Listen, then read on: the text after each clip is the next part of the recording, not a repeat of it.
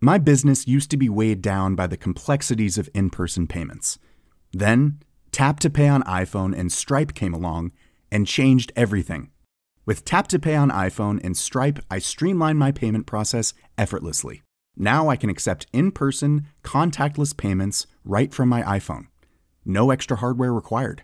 What's truly remarkable is how I can cater to all of my customers' payment preferences. Whether they're using cards, Apple Pay, or other digital wallets, Tap to Pay on iPhone and Stripe ensure a smooth checkout experience every time. And it's not just me. Stripe helps businesses of all sizes, from local markets to global retailers, scale quickly and stay agile. To learn how Tap to Pay on iPhone and Stripe can help grow your revenue and reach, visit stripe.com slash tap iPhone. Hiring for your small business? If you're not looking for professionals on LinkedIn, you're looking in the wrong place. That's like looking for your car keys in a fish tank. LinkedIn helps you hire professionals you can't find anywhere else, even those who aren't actively searching for a new job but might be open to the perfect role. In a given month, over 70% of LinkedIn users don't even visit other leading job sites. So start looking in the right place. With LinkedIn, you can hire professionals like a professional. Post your free job on linkedin.com slash achieve today. Ever catch yourself eating the same flavorless dinner three days in a row? Dreaming of something better? Well, HelloFresh is your guilt-free dream come true, baby. It's me, Kiki Palmer.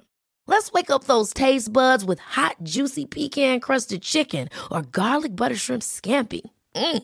Hello Fresh. Stop dreaming of all the delicious possibilities and dig in at HelloFresh.com. Let's get this dinner party started.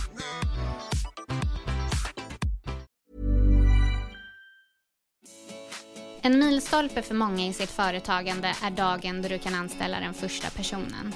Att anställa innebär både möjligheter att växa snabbare, men det innebär också ett stort ansvar för andra personer.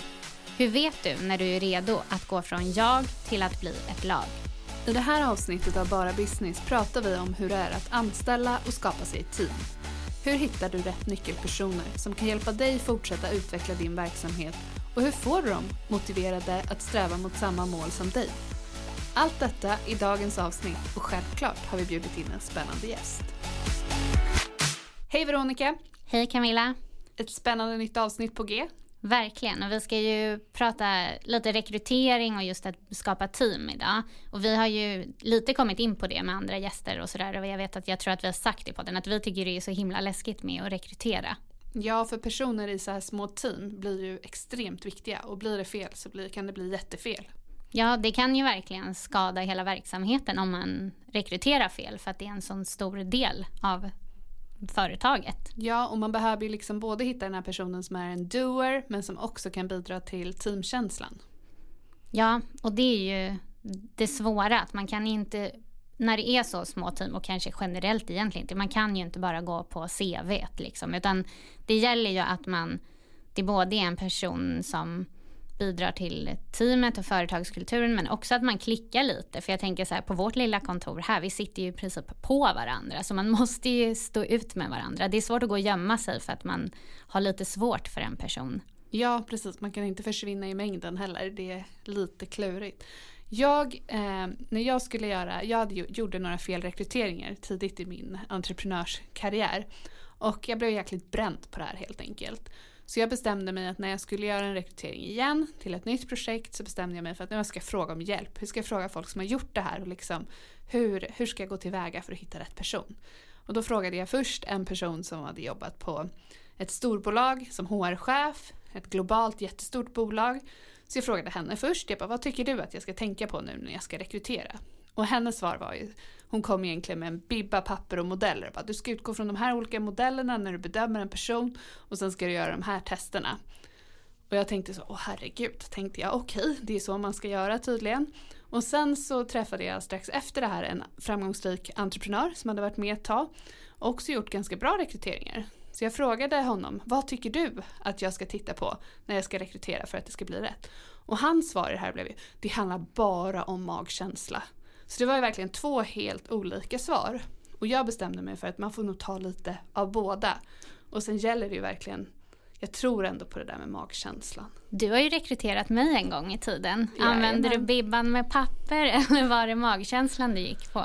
Det var helt klart magkänsla, jag är ganska allergisk mot papper. Det som jag också tycker att man borde kanske nämna och som jag hoppas vi kommer in på det i det här avsnittet är att man måste ju komplettera varann. Det är ju lite läskigt att rekrytera man vill ju helst rekrytera någon som är ganska lik sig själv. Man har ju en tendens till att vilja det hela tiden. Men någonstans måste man ju också våga ta in dem som är ens raka motsats. Fast de måste ändå också klicka personlighetsmässigt. Mm. Ja, kanske- man måste ju ha någon som kommer in med en ny kompetens i och med att man kanske inte kan ha så många anställda i början. Nej, och det gäller ju att hitta den med den där annorlunda kompetensen. Fast som kanske också klickar som person med dig. Mm. Det, och det är ju det som gör det här så himla svårt. Förmodligen. Vi får hoppas att vi blir lite klokare efter att vi har pratat med dagens gäst. Jag tycker att vi tar in henne. Idag kommer vi att träffa Ida Högberg som är grundare till Gigafood. Ett kafébesök i Malmö inspirerade Ida till att åka till Florida och utbilda sig till kock inom raw food. Idag serverar Gigafood vegansk hållbar mat och de brinner för att få fler att testa vegansk mat för planetens skull. I takt med att Gigafood har växt från catering till café och matlagningskurser har även teamet växt från Ida till att bli ett helt gäng. Hur gjorde Ida de där första viktiga rekryteringarna? Och vad är egentligen den största skillnaden med att ha anställda? Dessutom är ju vegansk mat helt klart något som trendar. Men vi undrar, är det en trend eller är det en livsstil som är här för att stanna? Hej Ida, välkommen till podden Bara Business. Tack så jättemycket, kul att vara här. Det känns väldigt kul att ha dig med. Jag sa det till Camilla tidigare att det var lite passande för jag, jag hade faktiskt en matlåda som var ett gigafood-recept som jag fick på mejlen. Ah, Eh, vad så det var ju roligt. passande att du skulle komma idag. Ja men vad fint, ja. Supersnabb eh, spenatsoppa. Ja men just det, just det, men vad bra. Tyckte du om det? Ja, den var både god och gick väldigt snabbt Ja, att göra. väldigt så perfekt snabbt, ja. eh, vardagsrecept. Ja men jag älskar såna här som liksom bara så här, att, att det är så låg tröskel. Bara, ja, tre minuter, fem minuter så bara var det klart. Det är guld. Precis. Det, det är härligt, man behöver sånt i vardagen. Ja, För de som inte känner till dig sen innan och kanske inte hört om Gigafood, vad är Gigafood? Eh, vi är ett veganskt matföretag. Eh, vi håller på med ekologisk eh, växtbaserad mat och vi håller på både med catering och så har vi ett café på Södermalm och så håller vi massa matlagningskurser. Och vi drivs helt och hållet av hållbarhet så att vi har byggt hela Gigafood ur det är helt sprunget ur hållbarhet. Med tanken då att allt vi gör ska filtreras genom det filtret. Så att hur, eh, vi har klimatberäknat alla våra rätter, vi jobbar med lokala bönder runt om Stockholm, eh, vi eh, använder de mest klimatsmarta förpackningar vi kan hitta, vi kör våra leveranser med elbilar, elcyklar, vi har inrett hållbart i våran lokal, vi jobbar jättemycket med hållbar personalhälsa. Ja, men, allt vi gör, när vi skulle köpa in förkläden till kaféet, ett ganska bra exempel, så jag vet inte hur många leverantörer vi tittade på och vi bara nej det här duger inte, nej det här duger inte. Så att allting ska filtreras genom det. Och vad vi liksom, varför vi finns är ju för att vi vill verkligen inspirera folk till eh, nya matvanor och eh, få dem att upptäcka hur spännande den här typen av mat kan vara. Och med det sagt så fördömer vi såklart inget annat utan det handlar om att inspirera en ny riktning. Jag brukar säga det, in med något nytt och lite mindre plats kvar för något gammalt. Så ja, så vi håller på med mat, högt och lågt i alla möjliga sammanhang helt enkelt. Mm. Väldigt god mat, vi har ju båda ätit den och kul. gillar Ja. det väldigt Ja, mycket. vad roligt. Ja. Men hur, eh, hur såg det ut i början då? Hur kom idén till att du skulle börja hålla på med just hållbar, hållbar mat? Och Min bakgrund är ju egentligen som, eh, som skådespelerska och sångerska. Så att sen mina tidiga 20 år så har jag jobbat med långfilm och tv, teater och musikal. Och det höll jag på med heltid i ungefär 12 år. Och sen så eh, av en slump, jag kommer ju inte från restaurangbranschen, jag har inte liksom jobbat i den i massa år och hade det intresset parallellt. Utan jag hade ett matintresse, jag tyckte det var väldigt kul med mat men det var verkligen på hobbynivå och så. Och sen så, eh, jag gjorde en produktion nere i Malmö och sprang in på ett café där som eh, hette Rawford House på den tiden i alla fall. Det tror jag det gör fortfarande. Um, som var helt fantastiskt. Det var eh, veganskt då och det var mycket raw food och eh, grejer och för mig var det här någonting helt nytt. Och jag fick några av de största smakupplevelser jag någonsin varit med om. Och jag bara, men hur gör ni? Vad är det här? Och ah, vadå har ni gjort en crème fraîche på cashewnötter? Det var liksom helt nytt för mig. Och det här är kanske så här sex, sju år sedan eller något. Och då blev jag väldigt nyfiken på hela den där grejen. Så att jag köpte lite kokböcker, typ stängde in mig i ett kök när jag inte jobbade och bara höll höll på att labba och gjorde recept och det var som att det bara satt i händerna på mig. Det var som att upptäcka en helt ny passion. Och eh, så efter ett tag kände jag så här, men gud det är någonting med det här, det bara kallar på mig. Det kändes, det, ibland har jag funderat lite på den här entreprenörsresan som sen kom efter dem, eh, efter att jag började intressera mig och bara, men vad, hur hamnade jag här liksom? För det var, jag, hade, jag hade en jättebra karriär så, inom det andra jag gjorde. Men det var mer att jag hittade en till passion och jag ville utveckla den också. Så efter ett tag så kände jag så här, men gud, det är något med det här, jag vill jobba med det också. Och då ville jag utbilda mig och då åkte jag till Florida och utbildade mig till kock. Och det var väl under ett år ungefär i, som jag var hemma i Sverige då och höll på att receptlabba massa och började läsa på men började också bli insatt i klimatfrågan kopplat till mat. Och kände bara wow, vad är det här? Eh, liksom, vad, det här är ju ett jätteproblem och hade inte alls öppnat ögonen för det. Idag pratar vi ju ganska mycket om hur klimatet eh, eller hur maten påverkar vårt klimat och så. Men det gjorde vi inte lika mycket för 6-7 år sedan. Och när jag åkte till Florida fick jag en rejäl wake-up call och blev riktigt sänkt ett tag. Jag kände bara att allt är helt åt helskotta. vad håller vi på med? Vi håller på att köra slut på hela jorden. Eh, och där föddes liksom ett väldigt starkt engagemang. Så hade jag tittat på koncept i New York och LA och i samband med att jag blev väldigt nyfiken på det här så hade jag besökt vissa och bara var såhär, gud det här är så fantastiskt, varför ingen, ingen tagit det här till Sverige? Så redan där började ju en tanke födas då om att skapa någon slags eh, vegansk eh, kedja eller något matkoncept som liksom inspirerade inom den här maten i Sverige. Och på den vägen var det. Så när jag kom hem från Florida så började jag först hålla kurser och sen har en sak lett till en annan. I början så jobbade jag parallellt på scenen och, och höll på. Eh, men sen så började det ta upp mer och mer av min tid så att jag kände nej men nu, nu ska jag viga lite tid åt det här för att eh, se vad det kan bli. Så, så eh, en period hade jag en pop-up bar på Stureplan för något år sedan när jag testade konceptet i lite mindre skala. Eh, då hette det inte Gigafood än utan det var som en förlaga till det. Eh, jag fick möjlighet att göra en kokbok eh, och jag höll en massa kurser och det ena ledde till det andra som sedan liksom blev Gigafood som startades 2017 och nu har vi varit igång i två och ett halvt år och har då en egen, ett, ett eget café på Södermalm och levererar caterings till både höger och vänster. Mm. Så inspirerande resa. Mm. Ja, Visst, det är kul. Eh, men ni var, du startade Gigafood med en annan person mm. från start, eller mm. hur? Som sen, eller idag inte är aktiv i bolaget i alla fall. Precis. Nej men exakt, efter jag hade haft min pop-up bar eh, så var det många lärdomar kring vad den här branschen kräver och inte. Att driva ett matföretag det är extremt mycket logistik, det är marginaler till höger och vänster, alltså det är mycket man ska ha koll på. I början hade jag nog en ganska såhär, äh, det var bara att sätta lite schyssta recept och slå sig ihop med någon koncern eller något och så bara yes. Men det har ju verkligen varit en resa learning by doing och den är jag väldigt tacksam för idag. För man, idag börjar jag verkligen förstå och få koll på riktigt. Men så efter pop-up-baren så eh, träffade vi på varandra, jag och eh, Rebecka som hon heter. Eh, och då eh, så insåg vi att vi gick i precis samma tankar om ett sånt här typ av matkoncept. Och eh, fick liksom en jättefin kontakt och kände så här, men gud, vi kanske ska göra det här ihop. Och det, att driva den här pop-up-baren hade varit ganska så här, slitigt också, så här, jag kände men gud vad kul med en partner och så. Så att vi satt under ett halvår och formade fram då en 2.0 version som blev Gigafood. Men sen ganska snart efter vi startade upp det så märkte vi liksom att de roller vi fick i det hela och liksom hela den process som drog igång det lirade inte riktigt så. Vi, det, var, det, tog inte så lång tid innan vi märkte att vi ville lite olika grejer, ville lägga tid på olika saker och så vidare. Så det var ett väldigt gemensamt beslut vi kom fram till efter ett drygt halvår eller något sånt där när vi har varit igång så började vi prata om det att det kanske liksom är så här. Och det var väldigt naturligt för mig att driva det vidare eftersom det liksom jag kom ju från hela mathållet och hela produkten var ju liksom ur mig och Rebecka hon kom från politiken och hållbarhet och sådär liksom. så vi var en jättespännande kombo jag är jättetacksam för den tiden.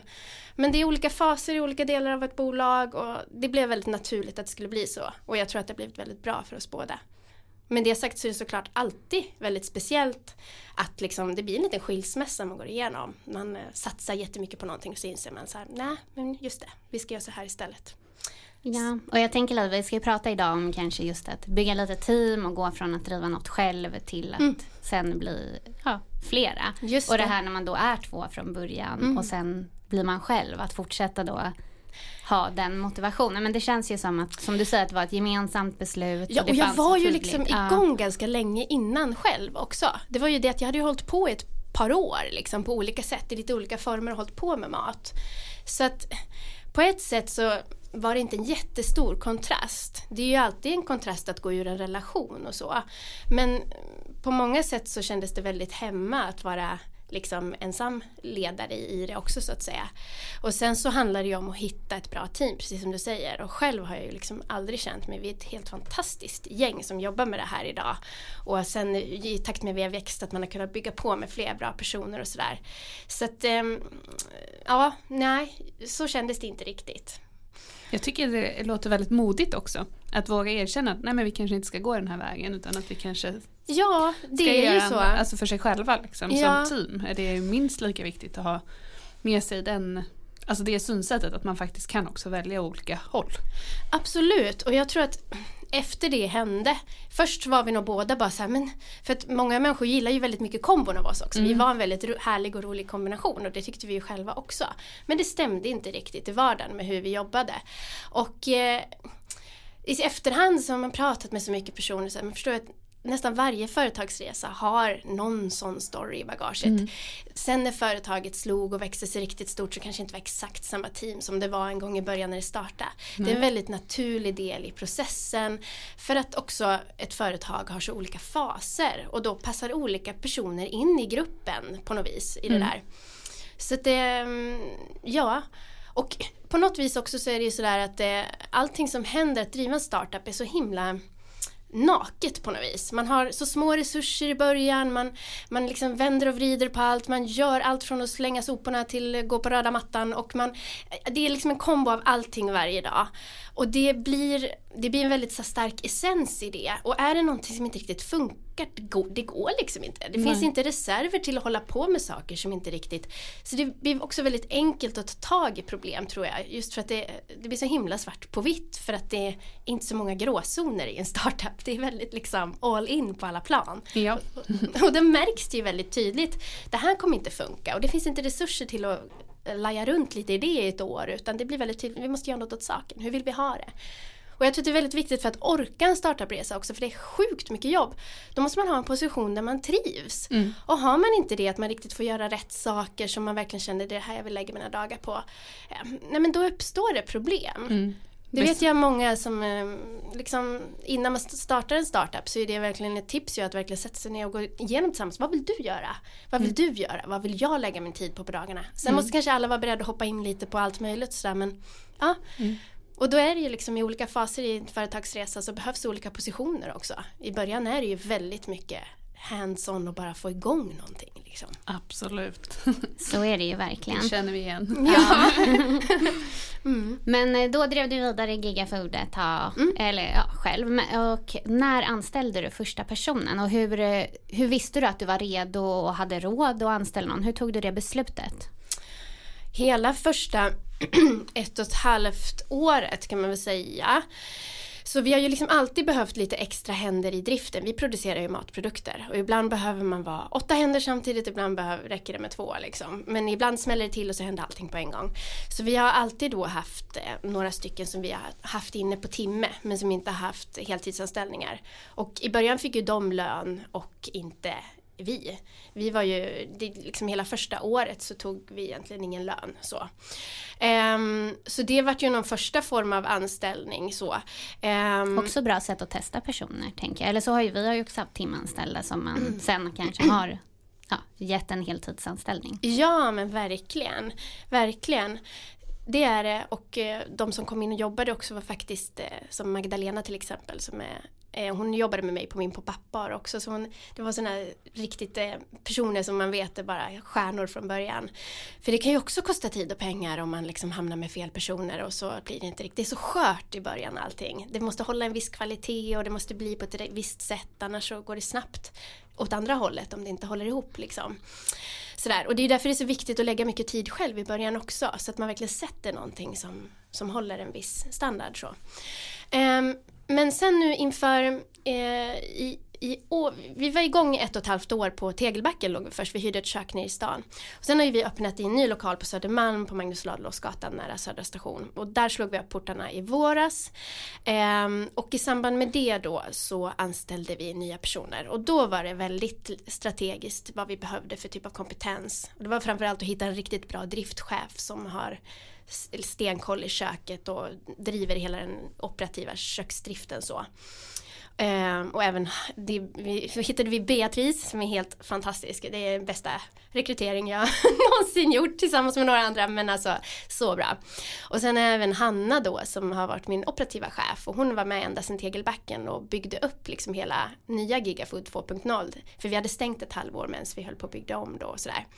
Eh, så hon var med i hela den här rekryteringsprocessen och varit väldigt insatt i hela det administrativa. Så de två har ju varit väldigt, verkligen nyckelpersoner eh, att bolla med och så. Och de tog du in först nu i våras? Nej, Hanna tog jag in redan på Tegelbacken mm. men hon började faktiskt i köket. För det är där man liksom, det är där man behöver förstärkning och det är dit de första lönerna måste gå. Mm. Men det visade sig att Hanna var kompetent i väldigt mycket annat ganska snabbt så hennes, eh, hennes tjänst gick över till att mer och mer bli administrativ och idag är den helt administrativ. Kunde du redan från starten, när, ni, eh, när första kaféet öppnade, liksom kliva bort en dag och vara borta? Eller var du tvungen att vara där inne själv i köket varenda dag och se att det blev gjort? Nej, inte varje dag. Eh, däremot så hade vi liksom inte råd att ha tillräckligt många personer så att jag krävdes också på mm. grund av det. På grund av de extra händerna. Men kvalitet kvaliteten just eftersom det var också folk som hade jobbat med mig ett tag och sådär så kände jag att jag kunde lämna över vissa saker och veta att det här kommer bli bra. Mm. För det kan jag tänka mig, många som ska starta en liknande verksamhet mm. tänker hur ska jag hinna med allt mm. om jag också måste laga maten ja. som, som, jag ska sälja ja. och sen göra allt det andra. Jag kommer ju få jobba dygnet runt och det kan jag tänka mig många är lite nyfikna på. När kan man liksom kliva lite, alltså inte behöva stå där 24-7. Ja. Sen kommer man ju alltid säkert behöva ha en fot där för att se vad som händer och Absolut. Möta kunderna framförallt och ja. personalen. Och det är där man förstår eh, vad det är för någonting man driver. Mm. Om det är någon, man märker direkt det här är inte så effektivt eller det här blir inte så bra eller det här, varför gör vi så här? Mm. Och det nycklarna sitter där för det är där marginalen och uppskalningen sitter och skapar man effektivitet och ett härligt arbetsklimat där och en, och en fin bra produkt då kommer det sälja sig själv. Mm. Men om det felar där då, då blir det oftast, det märks i mm. slutprodukten också. Så det man behöver lägga tid där, eh, det gör jag fortfarande. Det är insikter varje dag nästan. Eh, idag känner jag mig väldigt mycket mer fri och kan sväva mer uppe på verksamheten. Men vi är fortfarande ändå i ett läge där det är ganska skört på så sätt att blir någon sjuk eller sådär. Ja men eh, då behöver jag hoppa in så. Mm. Um, och eh, där förstår man liksom hur viktig den där första rekryteringen är även till ja. köket. Så man kanske tänker så här, men jag kan ta någon som kan laga mat, det mm. räcker. Mm. Men man måste kunna se hela bilden egentligen också där. Ja, och jag tror att man måste ändå, jag har spenderat jättemycket tid med både Hanna och Beatrice. Vi, vi är som en liten familj idag och det gör ju inte jag för att jag måste utan för att jag tycker att det, är så kul att vara med dem. Och jag kan ju längta till köket. Jag sitter med väldigt mm. mycket andra saker där men jag kan längta tillbaka dit för det är där det händer. Och ehm, alltså din personal jobbar ju så som du själv jobbar och det du är beredd att göra för dem det kommer de vara beredd att göra för dig. Eh, så behöver någon få gå tidigare, jag tar det. Alltså det är skitviktigt för mig varje dag att visa att jag är här, man märker att det är slitigt för någon eller så här, det blir långa dagar. Jag är här, jag backar upp, säger vad jag kan göra. Jag är liksom alltid, jag vill alltid vara bara en liten millimeter bort från att komma upp och backa upp. För annars tror jag inte man kan räkna med den backupen tillbaka. Det är verkligen teamwork. Och att folk också får vara med och sätta sin egen prägel såklart och få vara med och vara kreativ och, och det är då det blir roligt även för mig. Alltså, fler hjärnor är ju bättre än en och alla ser detaljer eh, på sitt håll som tillsammans blir en väldigt bra helhet. Men det gäller att hitta rätt personer verkligen. Mm. Och lägga tid med dem i början då. Mm. Och du nämner ju då eh, Hanna och Beatrice som Mm. två så här superrekryteringar. Ja, verkligen. hur hittade de? Hur hittade du dem? Och eh, ja. har du märkt att du liksom har, är, det finns något sätt som är väldigt lyckat när det kommer till rekryteringar där du hittar rätt personer? Alltså här har jag nog liksom väldigt dåliga exempel för att rekryteringsprocessen har varit väldigt rolig. Alltså Hanna sökte som sagt extra jobb i köket eh, för att hon, hon hade hört talas om Gigafood, tyckte att det var liksom ett bra, eh, verkade vara ett väldigt spännande startupbolag. Eh, och så hörde hon eh, via sin pojkvän tror jag det var att han hade hört att, de, att vi behövde lite förstärkning och så började det så och sen har ju liksom vi bara jobbat ihop och så det har blivit mer och mer för man märker hur fint det har klickat. Och Beatrice, så att det liksom, där, hon halkade ju in på ett bananskal på många sätt och sen blev det väldigt, väldigt bra. Ehm, Beatrice, hon bodde i Australien ett år och jobbade, hon är utbildad hantverksbagare, har jobbat på jättemycket bra krogar och restauranger i Stockholm och så åkte hon till Australien och var med och drev upp ett veganskt koncept där. Och när Gigafood startade så följde hon Gigafood från Australien och tyckte att det var så, så här, gud vad spännande, vad är det där för någonting så här. Och när jag och Hanna höll på då att skriva en befattningsprofil och skulle ut och annonsera för våran driftchef i, tidigt i våras. Precis när vi sitter där, det, det, var verkligen precis så här, då satt vi på ett café och jobbade jag och Hanna och så ehm, sitter vi och formulerar den här annonsen, hur vi tänker att våran driftchef ska vara. Och precis när, när vi håller på med det här så plingar det till i Hannas mailkorg och så står det så här ansökan gigafood personal någonting i, i ämnesraden och hon bara men gud har jag släppt någon text? Vad hände? och då skriver Beatrice från Australien och berättar att hon snart kommer hem till Sverige och att hon har följt Gigafood från starten och att hon tycker det här verkar så himla bra och spännande företag och att hon är jätteintresserad av ett jobb när hon kommer hem. Och så skickar de med CV och ett personligt brev och så här. Och så är det ungefär som att ta texten som jag och Hanna har skrivit och sätta över den i Beas CV. Och vi bara ja, här, här är hon nog. och sen träffade vi Beatrice för någon månad senare bara eller något sånt där. Och det var bara så här, man, ibland vet man bara liksom så. Coolt. Så att det, och sen ska jag nämna, vi har Elin också som jobbar hos oss också i köket och hon är även väldigt erfaren inom event och sälj och ja, också en helt underbar person. Så det är vi fyra som är coren idag kan man säga och så är det lite timanställda uppe på det. Gud vad häftigt. Ibland är det ju bara menat att vissa vägar ska korsas. Men där Ja. tänker jag också att det är ni har ju verkligen byggt ett varumärke och ni har ganska starka, ja men vad ni står för, värderingar och sådär, vad viktigt det kan vara också i en rekryteringsprocess. Att annars hade, Ja. hade ju inte Beatrice kanske sett er. Nej, och så har det varit med under Tegelbackstiden, den här första stället vi var på. Då, då var det ju alla de som kom in och jobbade timme och sådär. Det var väldigt mycket att folk någon var utbildad stresscoach och någon hade varit liksom presschef och någon så här, men de gick igång på hela värdering, värderingarna bakom företaget, hållbarheten, maten och bara fan vad coolt det här är. Och eh, så det kom väldigt mycket olika kompetens in i det där köket och kunde stå och rulla rödbetsbollar tillsammans. Men, men eh, det som drev det var ju verkligen värdena bakom företaget. Så att eh, så har nog vi dragit till oss de som vi är idag. Och det skulle jag också säga nästan är det viktigaste för mig i rekryteringsprocessen är ju Ja men energin, eh, tron på det vi gör liksom, och, och såklart initiativrik, kreativ, allt det här liksom att man, man känner att det finns en spirit där inne som, som är, eh, går igång på det här. För mycket annat kan man ju faktiskt lära sig. Är det någon rekrytering som inte har blivit bra? Hur har du hanterat det? Ja, ja men det, det kanske liksom jag kan inte säga att vi har någon sån här, oh vad fruktansvärt det där blev. Men det har ju varit lite olika folk inne och ute som har jobbat på timme i köket och då kan man ju känna ibland att man fångar riktiga stjärnor och så kan man känna att någon kanske hade lite mindre erfarenhet och, och sådär. Men vi, jag tycker inte att eh, det finns ingen sån där story som man känner bara det här blev ju inte bra. Utan det, nej, det har funkat bra. Vad tycker du var största skillnaden från när du drev Gigafood själv till att faktiskt ha anställda? Men det är ju att man är, det är lättare att lämna över ansvarsområden.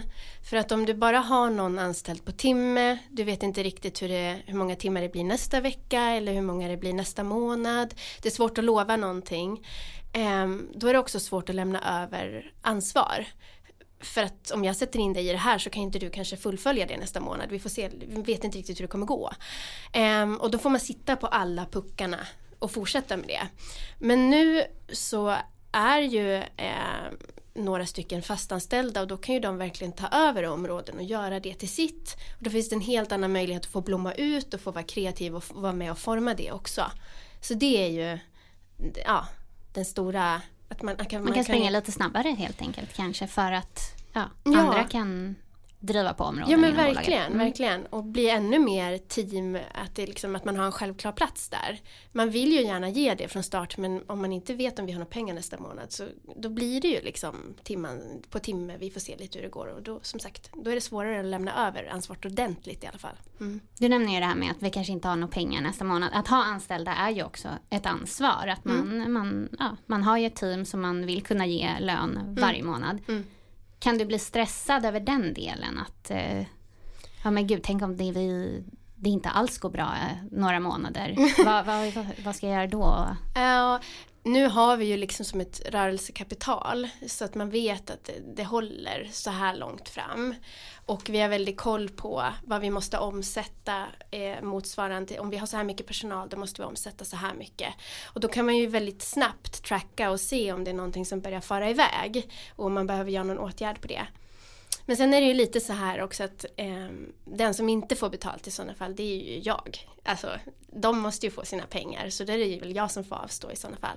Just nu är jag inte så orolig för det för att nu, nu har vi mer stabilitet, vi har mer pengar i företaget och sådär. Men, men det gäller ju att ha koll i realtid vad som händer och, och sådär och ha, förstå om vi har så här många anställda då måste vi också dra in så här mycket och så vidare.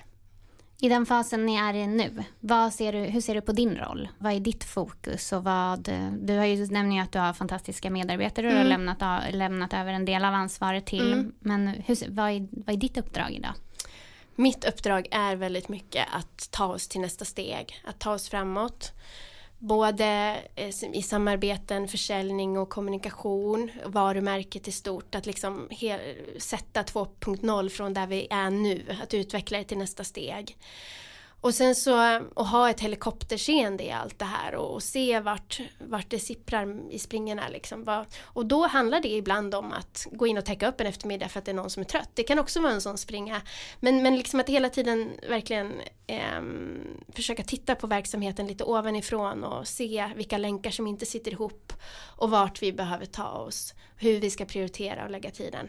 Och med det sagt så är vi ju fortfarande ganska små så jag kan ju verkligen hamna i såna här Ja men du vet, eh, ringa någon konstig sopgubbe eller något plötsligt för det var jag som hade tid att göra det liksom och så tar det tre timmar av den dagen och man bara men gud.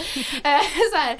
så det är liksom fortfarande högt och lågt men återigen, de stunderna är viktiga för man förstår vart någon annans tid också kan försvinna när man om man skulle liksom, varför har vi inte hunnit med mer idag? Jag förstår så väl allas positioner för jag har tagit allas positioner av de andra som jobbar nu. Jag har också haft dem. Så jag förstår utmaningarna av vad man kan fastna med en dag när man tycker att man borde hunnit mycket mer och sådär.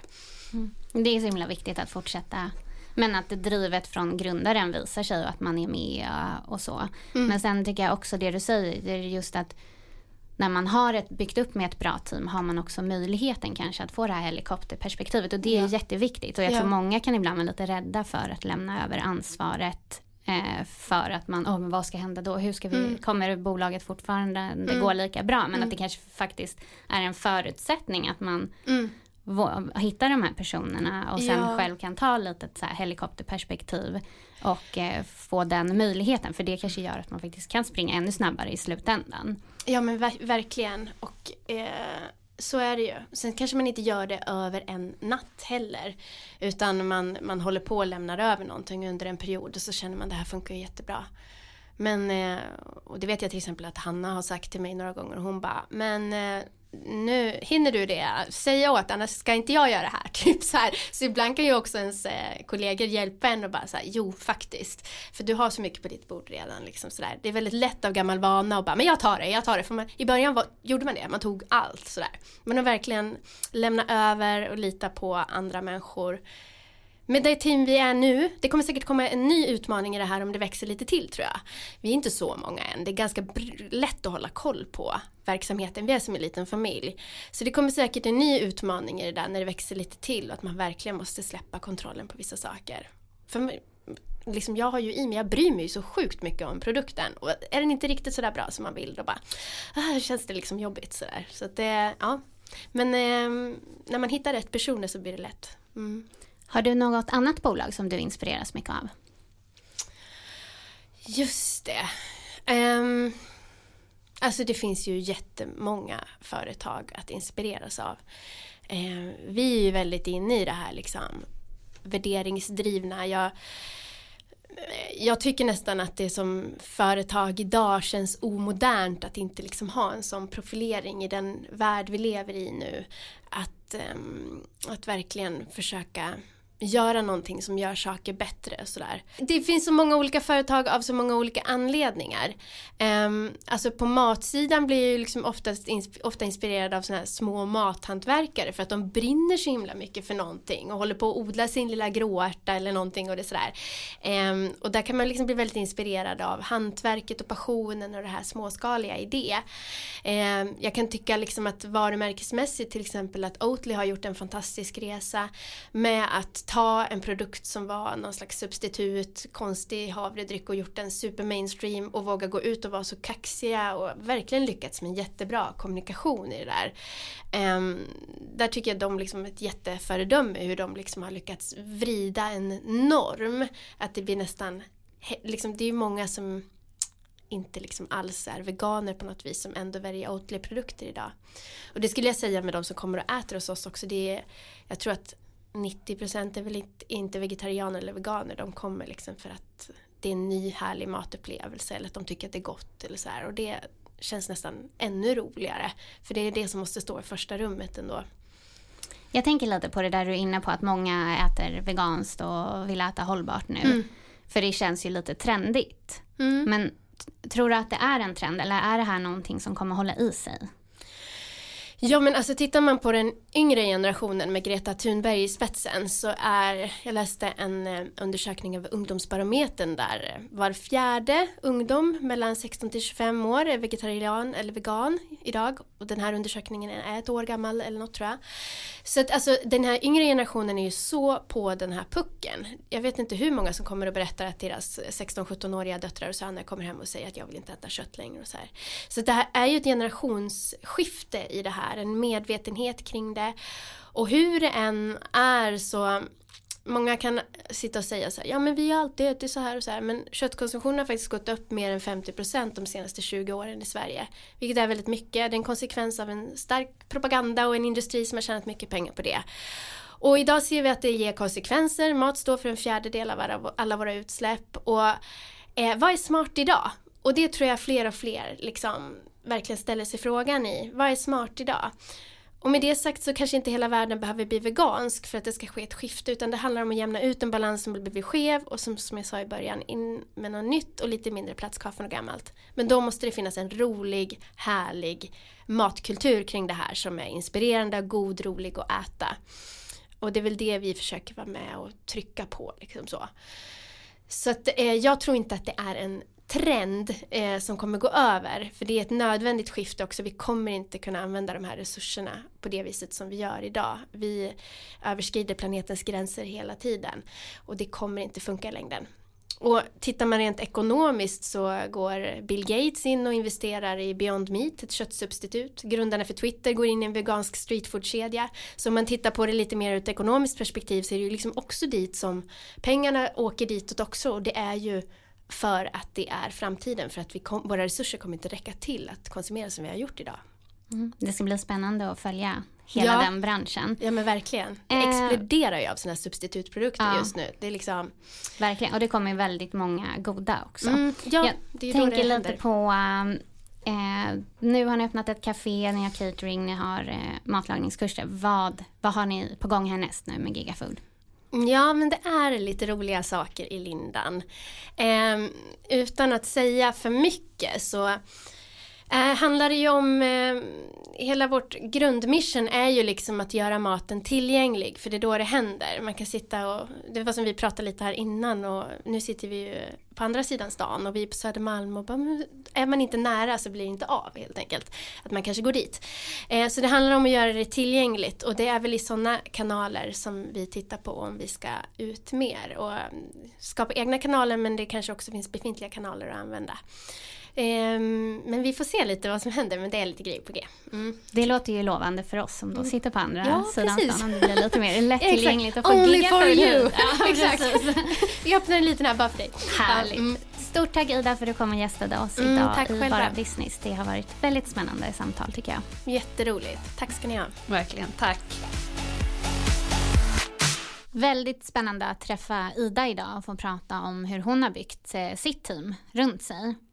Någonting som jag tar med mig är att eh, hon berättade ju när de skulle söka en väldigt eh, viktig roll, sin driftchef och de satt och knåpade ihop liksom arbetsbeskrivningen och sådär. Och samtidigt som de sitter och skriver den här arbetsbeskrivningen så hör en person av sig som är väldigt eh, bra för jobbet. Eh, och det gjorde ju hon för att hon hade följt Gigafood på avstånd och skulle flytta hem till Sverige nu och var nyfiken på om de hade någon ledig tjänst. Och det här tycker jag verkligen är något att ta med sig. Att bygga sitt mm, företag liksom, och varumärket även mot potentiella anställda. För att just som startup så kommer du kanske inte bara vilja ha någon som är anställd för att den ska få en lön varje månad utan du vill ha de här personerna med på resan som tror på samma vision som du själv har och som tycker att företaget verkar spännande. Och där måste man ju, det måste man ju också komma ihåg och kommunicera ut. Ibland kanske man låser sig lite vid att man bara ska kommunicera ut varumärket till kunder. Men man måste ju också kommunicera ut sitt eh, företag som varumärke mot potentiella anställda. Mm. Superviktigt inspel tycker jag. Ida pratar ju också mycket om att hon vill vara närvarande, att hon är i alla delar av verksamheten. Även om hon nu kanske har lite mer helikopterperspektiv än vad hon hade i början så är hon ju fortfarande i köket och jobbar. Hon menar ju på att man, man måste vara på det stället för att förstå hela verksamheten. Och förstå kunderna och få input på vad man kan göra bättre. En annan sak som hon också har jobbat med är ju att hon har haft mycket timanställda. Och det är också ett tips till startups där ute som kanske inte har råd att ha någon på heltid. Utan man kan ju faktiskt ta in på timanställda eh, och på så vis få lite lägre lönekostnader men också lära känna folk. Man Det är kan ett ju- jättebra sätt att testa personal. och vi brukar göra det ibland. Vi tar in lite extra personal här och där och det är ju lite för att testa, är det folk som vi kanske vill jobba med framåt? Och några av dem har vi ju anställt på heltid sen. Ganska många faktiskt när man Mm. tänker efter. Jag kikade ju vidare lite på när jag tänkte så här, ja, men hur rekryterar man idag då? För det känns ju också som att man kanske som startup eh, vill göra lite poppigt och inte bara ha en tråkig rekryteringsprocess. Så jag kollade lite vad, vad finns det, vad har bolag gjort för spännande liksom, rekryteringar och hur har man gjort annorlunda rekryteringar. Och en sak som kom upp som för sig var ett antal år sedan, det var My, My Academy som är läxhjälpsföretag. Eh, de behövde söka folk lite snabbt och då hade de en process på Instagram. Så de eh, bad helt enkelt folk som ville jobba hos dem lägga upp en bild på Instagram som beskrev dem själva. Eh, och det var så man sökte jobb. Jag tänkte, vad hade du lagt upp för bild Camilla? Mm, jag funderade lite på den här och så tänkte jag man kan ju lägga upp en bild på en blomma. Men jag landade nog ändå att jag skulle lägga upp en bild på mig själv. För jag har ändå ett ganska stort ego. Eh, så jag har en profilbild på Instagram tror jag det är. Eh, där jag sitter i en trappa och tittar runt ett hörn med min hund bredvid mig. Och jag tycker ändå den, den sänder ut lite vem jag är som person. Och att jag är alltid nyfiken på nya utmaningar. Och lite startup-känsla och samtidigt liksom min hund symboliserar att jag gillar balans i livet. Så den kanske Du vill kunna ha med mig. hund på jobbet, det är viktigt för Ja, dig. Ja, jag funderade också lite på det. Jag tänkte nog inte, min första tanke var inte att jag skulle lägga upp en bild på mig själv, utan jag tänkte mer att jag ville lägga upp en ganska kreativ bild med mycket färger där det händer saker. Det kanske till och med är på andra personer från ett event eller något sånt, men att det ska vara lite spännande och lite färgglatt och en härlig bild. Jag tänker vi kan ju lägga upp eh, de bilderna som vi tänker, vi lägger upp dem på Instagram så visar vi. Det tycker Och jag. sen kanske vi kan ha någon hashtag så fler kan lägga upp vilken bild man skulle lägga upp som beskriver en själv om man skulle söka jobb. Ja, det vore superkul att se vad andra lägger upp. Som du var inne på Veronica så handlar det ju väldigt mycket om att eh, bygga rätt vision med sitt företag och rätt värderingar och kommunicera dem utåt så att även personer som kan vara intressanta för dig att rekrytera också får upp ögonen för ditt företag. Och det stämmer ju väldigt väl överens när vi läser artiklar på det här området att det är en extremt viktig grej att göra och tänka på. Att man liksom från dag ett börjar bygga sitt varumärke och också utifrån perspektivet att man vill attrahera kompetens och talang helt enkelt. Något annat som framkommer i alla artiklar vi har tagit del av det är ju att man ska skapa en bra arbetsplats, att folk gillar att vara på jobbet, eh, man kanske har trevliga events med eh, de andra i teamet, man till exempel kanske låter folk träna på lunch eller gå iväg en timme på eftermiddagen. Att som startup kan du kanske inte konkurrera mot andra eh, om talangerna med högsta lönen. Men vad kan du hitta för andra förmåner som man uppskattar eh, när man är anställd som gör att du skulle kunna tänka dig att välja en arbetsplats? Kan du ha hund på jobbet till exempel? Eh, är också en sån sak som kan man erbjuda det kanske man kan konkurrera ut många andra som kan erbjuda en betydligt högre lön. Ja, absolut. En annan sak som man ska tänka på tror jag det är att när man väl har onboardat lite talang och drivna människor så ska man se till att ge dem också utmanande projekt. För det är det som kommer hålla dem kvar i ditt företag. För att om man bara får de tråkigaste arbetsuppgifterna så tror jag att det blir svårt att behålla drivna och kreativa passionerade människor. Det blir väldigt hög rullians då på de man anställer. Ja, och jag tror att eh, erbjud dem utmanande projekt så stannar de längre. Sen så ska man ju dra nytta av att mycket är digitalt och man kan återigen lite bygga varumärket. Men att man så här, försöker ge en inblick i hur det är att jobba på ditt bolag. Om ni har en blogg där kanske till och med anställda kan skriva hur det är att jobba i den rollen. Eller man skriver om eh, annat man gör med företaget för att verkligen ge en inblick och skapa en så här, med, på det här bolaget vill jag jobba. De verkar ha kul, här verkar det hända saker. De verkar vara i en spännande fas. Att verkligen dela med sig lite av det för att skapa intresse för bolaget. Mm.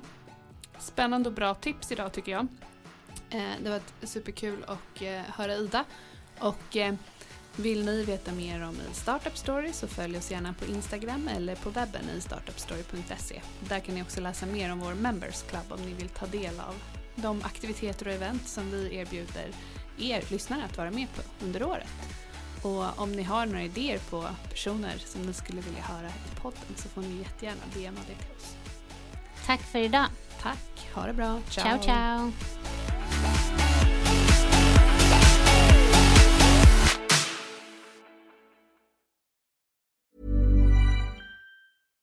My business used to be weighed down by the complexities of in person payments. Then, Tap to Pay on iPhone and Stripe came along and changed everything. With Tap to Pay on iPhone and Stripe, I streamline my payment process effortlessly. Now I can accept in person, contactless payments right from my iPhone.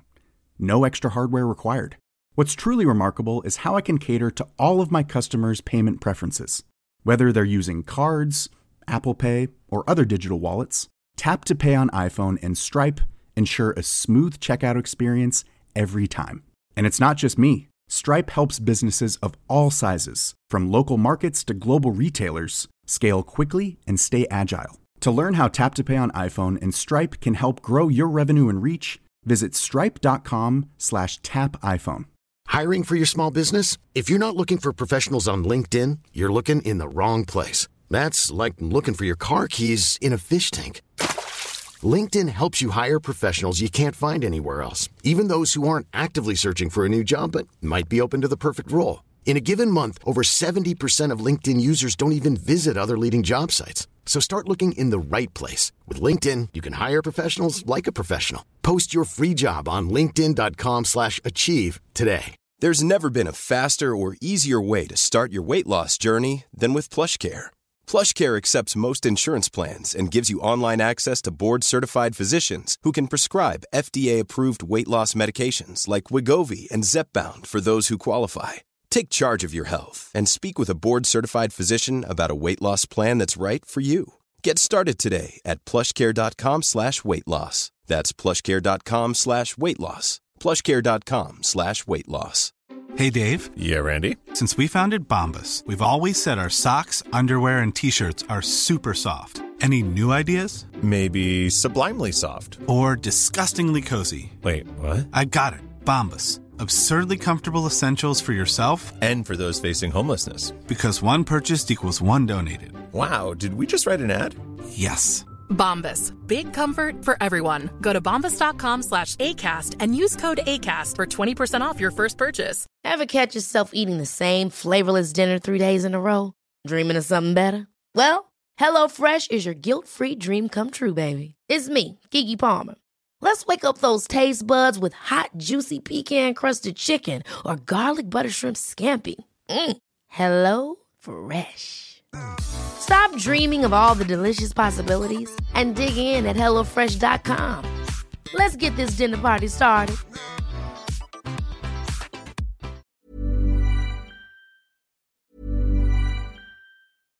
Hi, I'm Daniel, founder of Pretty Litter. Cats and cat owners deserve better than any old fashioned litter. That's why I teamed up with scientists and veterinarians to create Pretty Litter. Its innovative crystal formula has superior odor control and weighs up to 80% less than clay litter. Pretty Litter even monitors health by changing colors to help detect early signs of potential illness. It's the world's smartest kitty litter. Go to prettylitter.com and use code ACAST for 20% off your first order and a free cat toy. Terms and conditions apply. See site for details. My business used to be weighed down by the complexities of in person payments. Then, Tap to Pay on iPhone and Stripe came along and changed everything. With Tap to Pay on iPhone and Stripe, I streamlined my payment process effortlessly. Now I can accept in person, contactless payments right from my iPhone. No extra hardware required. What's truly remarkable is how I can cater to all of my customers' payment preferences. Whether they're using cards, Apple Pay, or other digital wallets, Tap to Pay on iPhone and Stripe ensure a smooth checkout experience every time. And it's not just me. Stripe helps businesses of all sizes, from local markets to global retailers, scale quickly and stay agile. To learn how Tap to Pay on iPhone and Stripe can help grow your revenue and reach, visit stripe.com/tapiphone. Hold up. What was that? Boring. No flavor. That was as bad as those leftovers you ate all week. Kiki Palmer here, and it's time to say hello to something fresh and guilt-free. Hello Fresh. Jazz up dinner with pecan-crusted chicken or garlic butter shrimp scampi. Now that's music to my mouth. Hello Fresh. Let's get this dinner party started. Discover all the delicious possibilities at hellofresh.com.